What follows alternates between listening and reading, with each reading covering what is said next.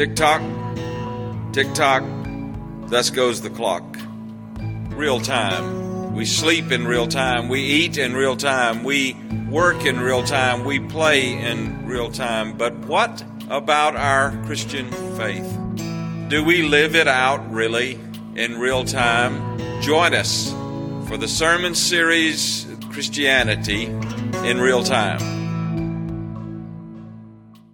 Well, if you'll find your copy of the Word of God, and let's turn to James chapter 1. If you're able to stand for the reading of God's Word, I would invite you to stand. James chapter 1.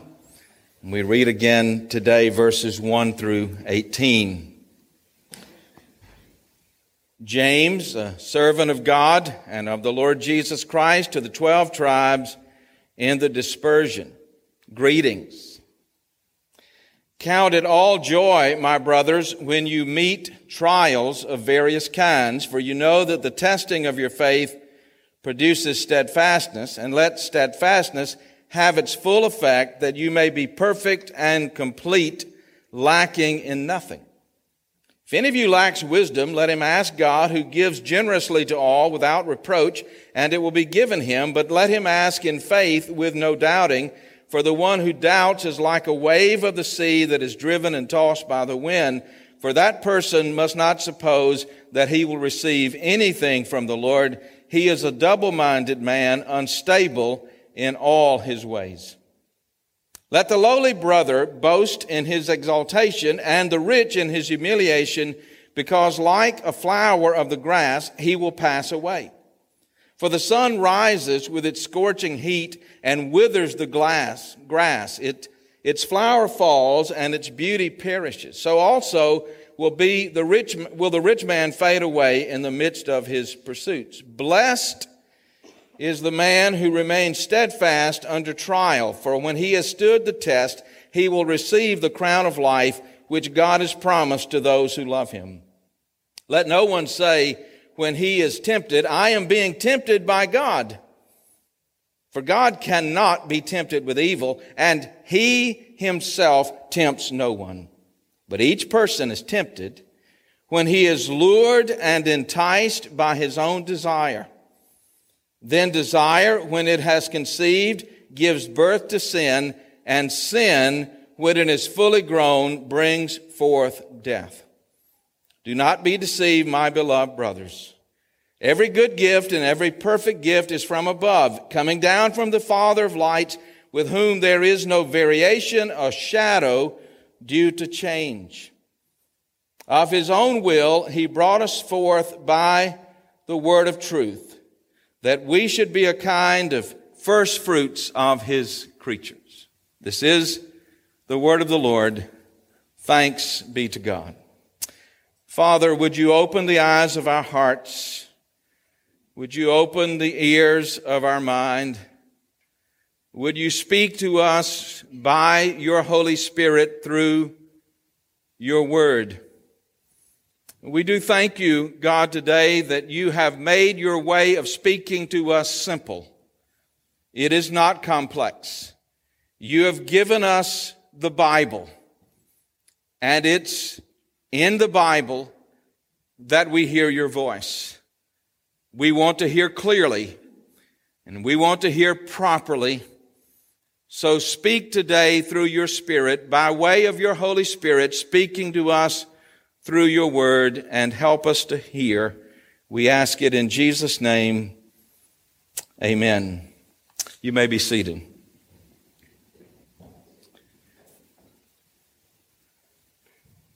If you and I truly desire to live what Christianity is in the midst of real time, in the midst of real situations in life, in the midst of real relationships, in the midst of real struggles, we must have wisdom.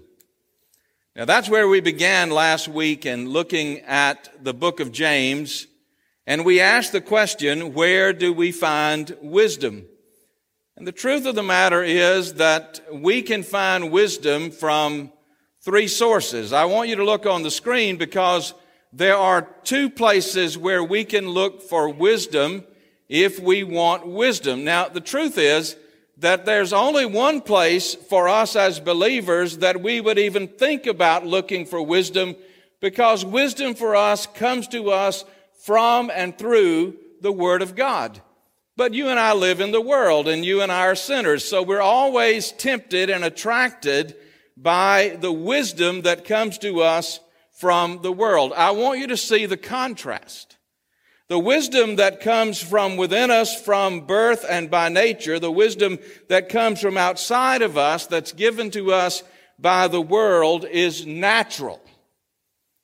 And it's developed through knowledge, through the process of education. We learn to think rationally. We learn to think logically. We learn to think scientifically. We learn to think in terms of cause and effect so that we discern wisdom through examining what makes sense to us. And then we apply that wisdom in terms of what is best for us. Now just think about this. If, if you go about discerning, developing, and deploying wisdom from the perspective of the world, and then you come to Scripture, and you hear Jesus say, If anyone would come after me, what's the very first thing that you have to do? You have to deny yourself. You have to deny the way you come at what is best for you and what is right for you.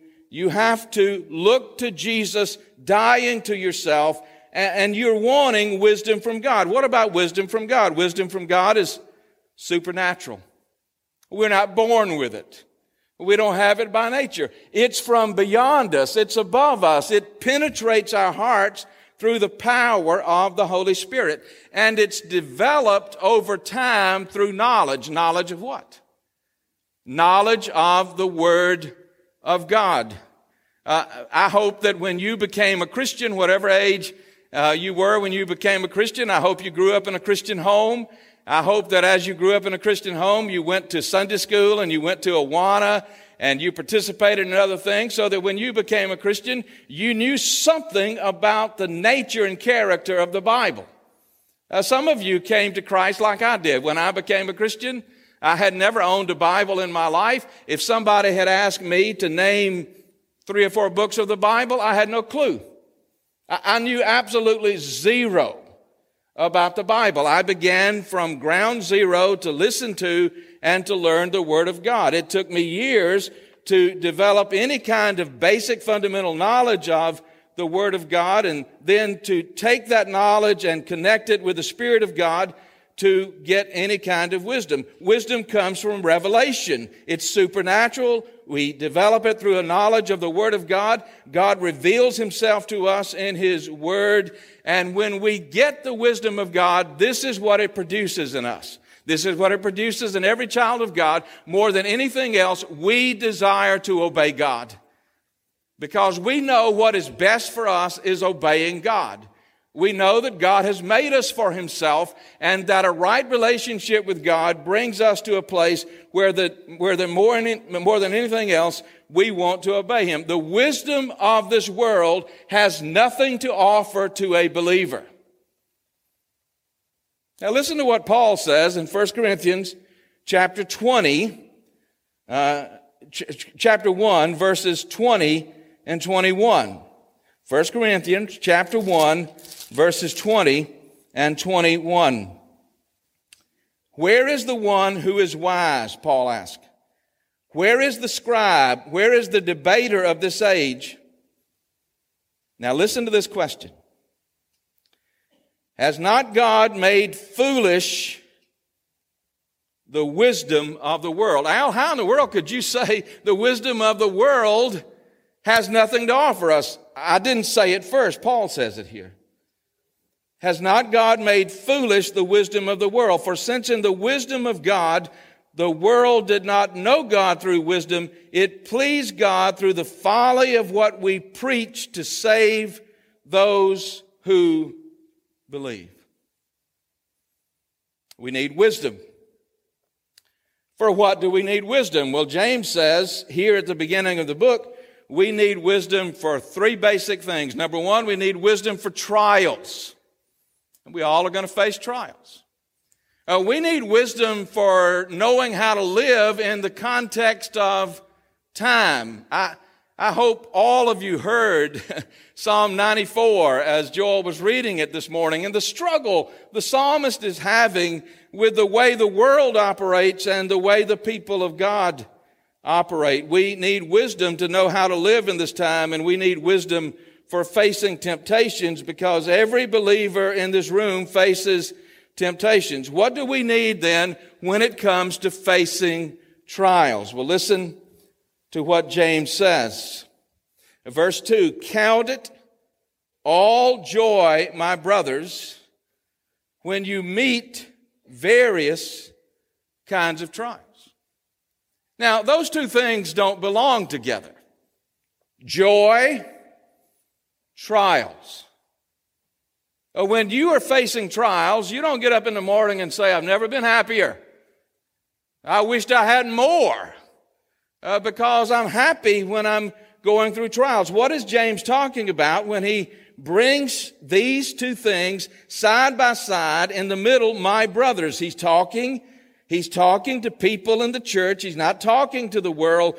It all joy, my brothers, when you meet various kinds of trials. Now, in the original language, the, the Greek is probably the richest language that God ever gave us. And it is a language that has multiple words for meaningful concepts. For example, in the Greek language, there's not one word for love. Uh, how many words do you and I have for love? One. I love Ann. I love fried chicken. I love fried chicken differently than I love Ann, but I've just got one word, right? In the Greek, there are five, five words for love. Each of them has a different nuance. In that kind of rich language, there's only one word for trial. And that word has to do with trials and it has to do with temptations. The same word. What matters is the context. And so here in James, what we're going to see today is that we need wisdom for trials and we need wisdom for temptations. Now, this is what I want you to hear because this wisdom for trials and this wisdom for temptations in the life of the believer from the perspective of our God who loves us and cares for us and given his son for us, from the perspective of our God, the trials and the temptations are tests. Uh, they are tests in which God is seeking to grow us into more and more of what he wants us to be. Trials are external. They're pressures that come into our lives. How many of you have ever said something like this? You're going through a trial, you just come out of the trial, and what happens? Another one hits you. What do you say? If it's not one thing, it's another. I, I just got over this mess, now I got this mess. Uh, we, they seem to come in bunches as they gather around us. Trials are external, temptations are internal. Temptations come from within us, but the goal of God in the trials and the temptations is to, is to grow us. Uh, go back to Hebrews chapter 10, verse 14. This is a marvelous verse. Hebrews chapter 10, Verse 14. For by a single offering, that is the offering of Jesus at the cross, He, that is God, through the sacrifice of Jesus on the cross, God has perfected for all time those who are being sanctified.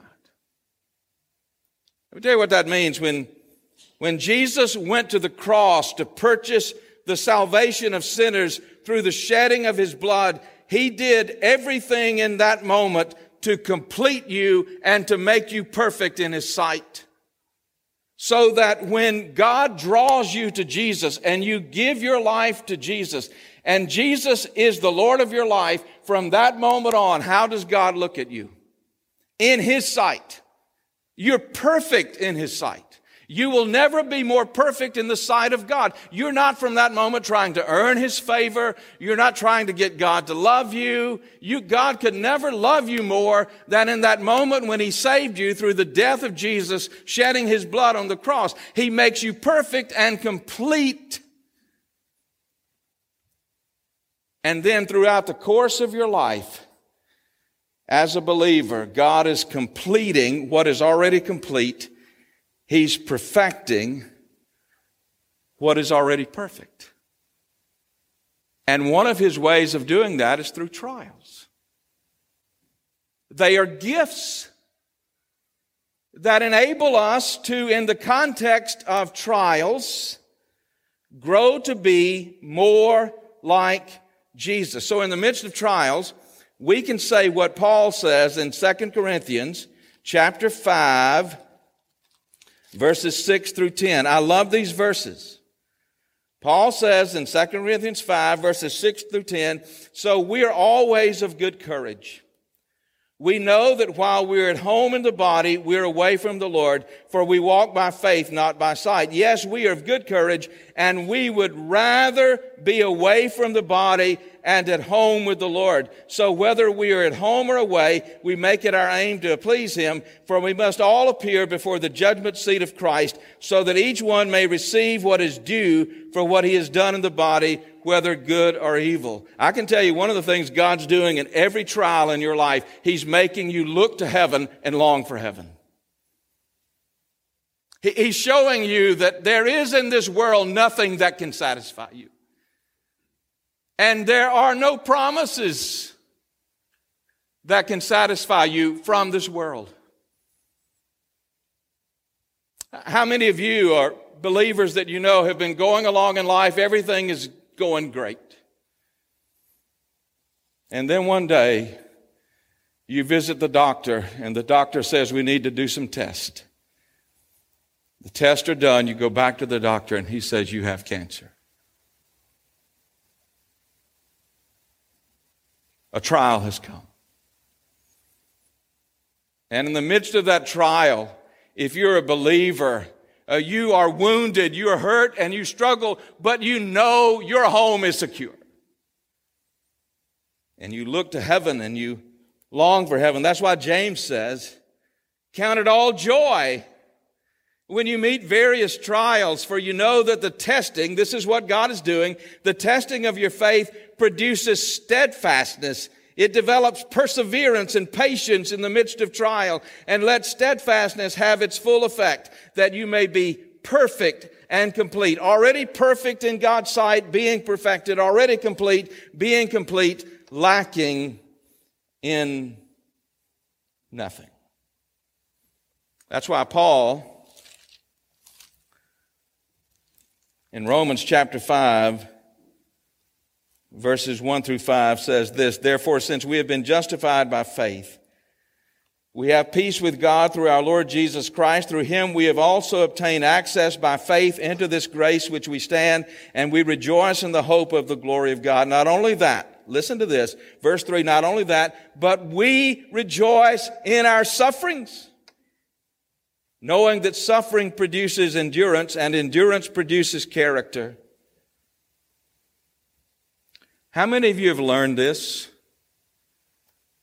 It's easy to exemplify the greatest, most positive kind of character when your life is going great. You know when your character comes out? When life squeezes you. When life doesn't go the way you want it to go. When things don't turn out your way, you know what comes out? Your character. I don't care who you are. That's when people see what's really inside. Because suffering and pain and stress bring out our true selves. Character produces hope, and hope does not put us to shame. Because God's love has been poured out into our hearts through the Holy Spirit, who has been given. A.T. Robertson says that we must learn to find the spring of joy in the midst of sorrow.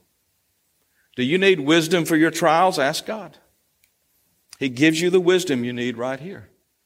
So that in the midst of whatever we're facing as believers, it may not make sense to us. We can't explain it logically or rationally. It seems overwhelming at times, all encompassing at times, but in the midst of it, God is at work. And God is forming in us a character that will bear witness to His greatness and His glory. Secondly, we need wisdom for life in this time in which we live. Listen to what James says, beginning in verse 9. Let the lowly brother, that is a great translation because the word here has little or nothing to do with poverty. Let the lowly brother boast in his exaltation and the rich in his humiliation. And the rich here, though it can be applied to those who prosper monetarily and materially, it primarily has to do with pride in those things. Uh, God blesses us with money and good things. And the danger for any believer in that context is to take pride in that uh, to consider yourself blessed of God, which is a complete misunderstanding biblically of the blessing of God. Everything you have, you have received from God, and it is His blessing, but the blessing of God is to give you everything He desires to give you so that you might use it for the advance of the gospel. That's real blessing.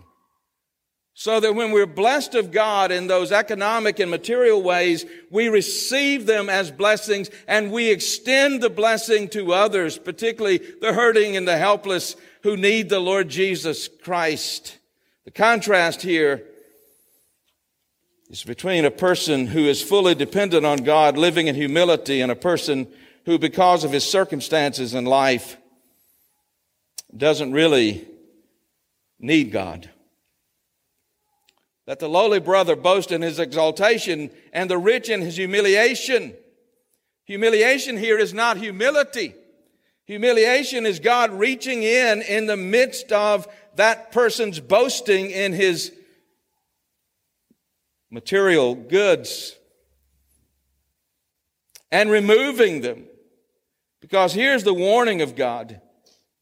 The sun rises with its scorching heat and withers the grass. Its flower falls and its beauty perishes. So all will, also will the rich man fade away in the midst of his pursuits. The key word here is the word boast in verse 9. Let the lowly brother boast in his exaltation.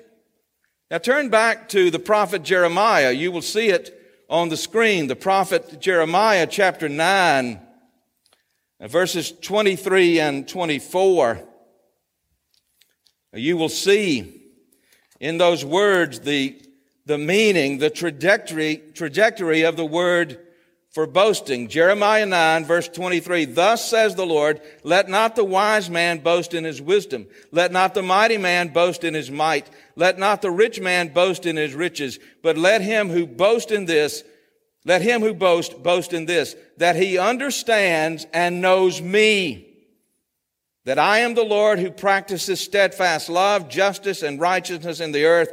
For in these things I delight, declares the Lord. I prayed this earlier. But have you known people that for no apparent reason, are blessed materially and monetarily. And they seem to turn away from God. Uh, they, they live lives the way they want to live lives. They, they do whatever they desire to do, and they have the ability to do that. And you watch them and you also see that their life goes so great, they don't have the problems that you have, and you're a child of God, and you wonder, you may even get jealous, you may even get angry.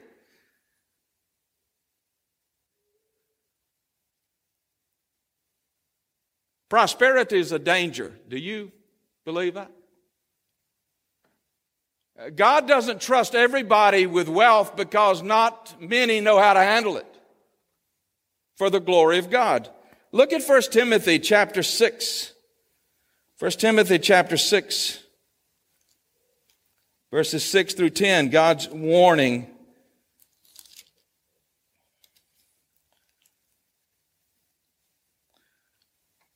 First Timothy chapter 6, beginning in verse 6, godliness with contentment is great gain. For we brought nothing into this world and we cannot take anything out of the world. But if we have food and clothing, with these we will be content. But those who desire to be rich fall into temptation, into a snare, into many senseless and harmless desires that plunge people into ruin and destruction. For the love of money is a root of all kinds of evil. It is through this craving that some have wandered away from the faith and pierced themselves with many pangs. Do you know that in every culture in the history of the world that God has prospered. You can study this historically. I would encourage you to do it. Whenever God prospers a culture or a country, that country inevitably over time turns away from God. Now, cultures like that don't say they turn away from God because what they do is create God in their own image. They create their own view of God and they accommodate their view of God to their lifestyles. Do you know when the church has prospered the most? In times of adversity.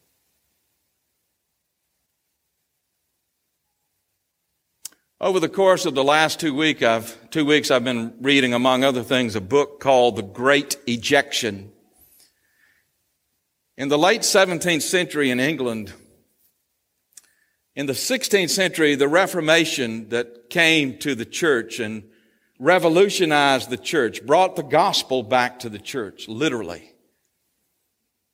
Now, that Reformation swept across Germany and France and into the Netherlands and across all of Europe, came to England. And when it came to England by the middle of the 17th century, the state church in England, the Anglican church, the Episcopal church in America, had said enough of this. So the state church told the pastors of these nonconformist churches that did not conform to the liturgy of the Church of England because they wanted a church that centered in the exposition, the expository preaching and teaching of God's Word. And these were men who were standing in the pulpit, opening the Bible and teaching the Word of God. And the state church said, you must stop. And they didn't. And on one Sunday around the year 1666 67, 2,000 pastors lost their jobs in one day. 2,000. These men had come together in uniting under what was called the Nonconformist Catechism. There's a section in that catechism that reads like this. You'll see it on the screen. The religion of Jesus, as established in the hearts of men, never flourished more than when it had all the powers of earth engaged against it. The church of the Lord Jesus Christ that refuses to compromise its commitment to the inerrancy, infallibility, and sufficiency of the Word of God in this country is going to see in coming years greater adversity than the church has ever seen in the history of our country. And yet, and yet, praise God, the church has never flourished more than in the midst of adversity. You know why? When the world takes away everything we've depended on as believers. Uh, can I say this to you? One of the reasons the church struggles in America in our day is, is we as people, we're caught up in so much stuff. Am I right? That takes our attention away and our money away and our time away and our energy away from those things that are of ultimate, infinite, eternal concern. When all of that goes, what have you got left as a child of God? You've got God. And what we're going to learn is He's enough. He is enough. Thirdly, we need wisdom for temptations. A temptation, same word that's used for trials. Blessed is the man, verse 12, who remains steadfast under trial. When he has stood the test, he will receive the crown of life. This is the victor's crown that was given to those in athletic competition, particularly in what we would know as the Olympic Games. God has promised that to those who love Him. Here is the issue in temptations. I want you to see the end of verse 12 because here is the issue. The issue in temptations is do we love ourselves and our desires and the allurements of the world more than we love God? Temptations are a test of our genuine love for God, the purity of our love for God. So James says, Let no one say when he is tempted, I am being tempted by God, for God cannot be tempted with evil. And he himself tempts no one. So where does temptation come from? Each person is tempted. Each person, he's talking to believers here. Each person is tempted when he is lured and enticed by his own desire. Now, the word desire here is an interesting word because it's neutral. A desire doesn't have any attachment here, it's neutral. I desire to eat. But what if I desire to eat as an idol? So I eat and I eat and I eat and I eat and I. I've taken a good desire, a neutral desire, and made it an idol.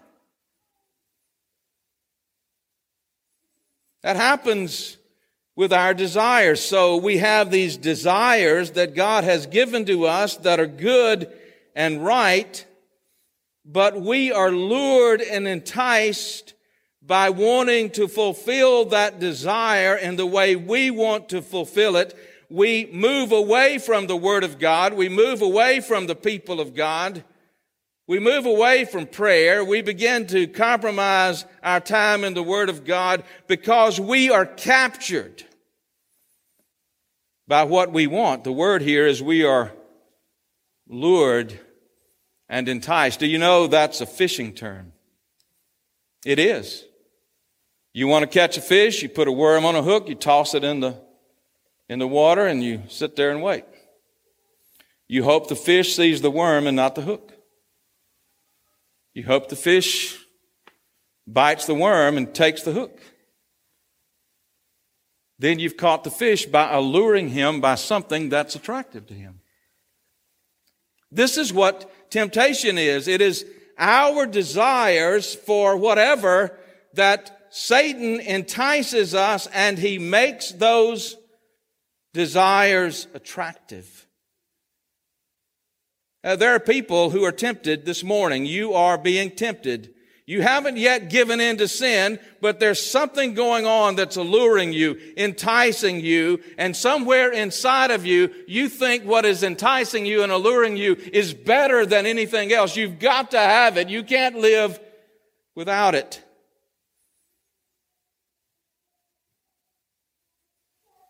That temptation goes on until it conceives. Over time, it gives birth to sin. And then sin comes and it brings death. Let me tell you how one of the ways you can know you're a believer. It's not that you're not tempted. Every believer in this room is tempted. And it's not that you don't give in to temptation. We all do. I can tell you how you know. How do you feel immediately after you've sinned?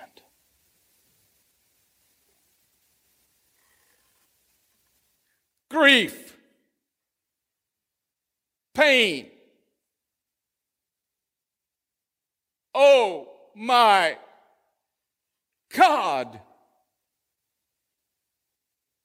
Because all sin is against God. Russell Moore, one of my favorite people among our Southern Baptists, a great leader that's a gadfly of sorts. That's part of why I like him. He says, and I quote, Satan allures us into sin by showing us how much better we would be if we made this choice. And as soon as we make it, as soon as we make it, he mocks us for being such a fool for making such a choice. Some of our men remember reading Russell Moore's book, Tempted and Tried. He opens that book with a story, a true story, I suppose, about a meat packing plant out in the Midwest that discovered that the meat they were producing from the cows they were getting was not of the greatest quality. And they hired a company to come in, I guess there are companies who do this, to assess what was going on. And what they found out was that their slaughtering of the animals was, was cruel. So they developed a conveyor belt. They put these cows on a conveyor belt if you're a great animal lover, you can send me an email later. Because uh, this, this sounds so cruel to me. They put these animals on this conveyor belt, and as they were going up the conveyor, conveyor belt, the animals were listening to classical music. It was calming for them. And they had food to eat. Conveyor belts moving slowly. And then out of nowhere,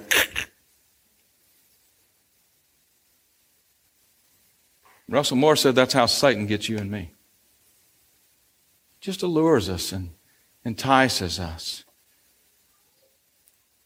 Now, look, if you've sinned, and you have, what I just described to you is the pathway that leads always to sin. Always.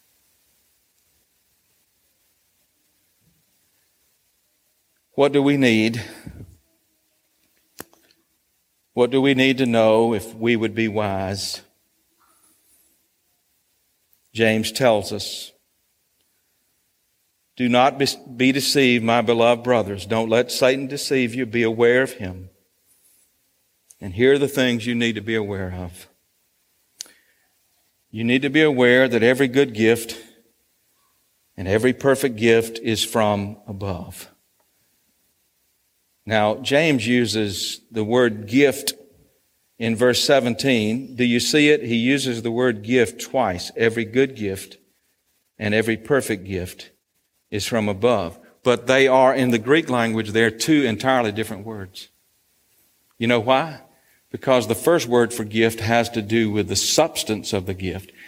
The second word has to do with the source of the gift. You know what that means for you as a believer? the real gift for you and me is not what we get, but who the giver is. The real gift is the giver. God giving us Himself is always enough. He is the giver of every good and perfect gift because He is the creator. He's the creator of everything, of all things. Every good gift and every perfect gift is from above, coming down from the Father of lights. He made the heavens and the earth. He made the stars and the moon and the sun and all the lights, and He is unchangeable. This God does not change. There is no variation or shadow due to change. And look at verse 18. This God, this God brought you to life of His own will. He saved you out of His own will. He brought us to life through the word of truth. The word of truth is a synonym for the gospel. We heard the gospel. We believed the gospel. We received the gospel. God brought us from death to life, out of darkness into light, that we should be a kind of first fruits. You know what God did? He saved you by His grace. He put you in this world. He sends trials and temptations into your life. And people watch how you respond when you're in the fire. They watch. And how you respond either turns them away from Jesus or turns them to Jesus. God didn't come for us as believers always to deliver us from the fire. Wouldn't that be great? He came to take us through the fire. Father, we thank you that you give us wisdom in trials. You give us wisdom in the midst of the time in which we live. You give us wisdom in the midst of temptations. You never promised that the cross would not be heavy, but you did promise to take us all the way through the fire. And for that, we give you praise. Amen.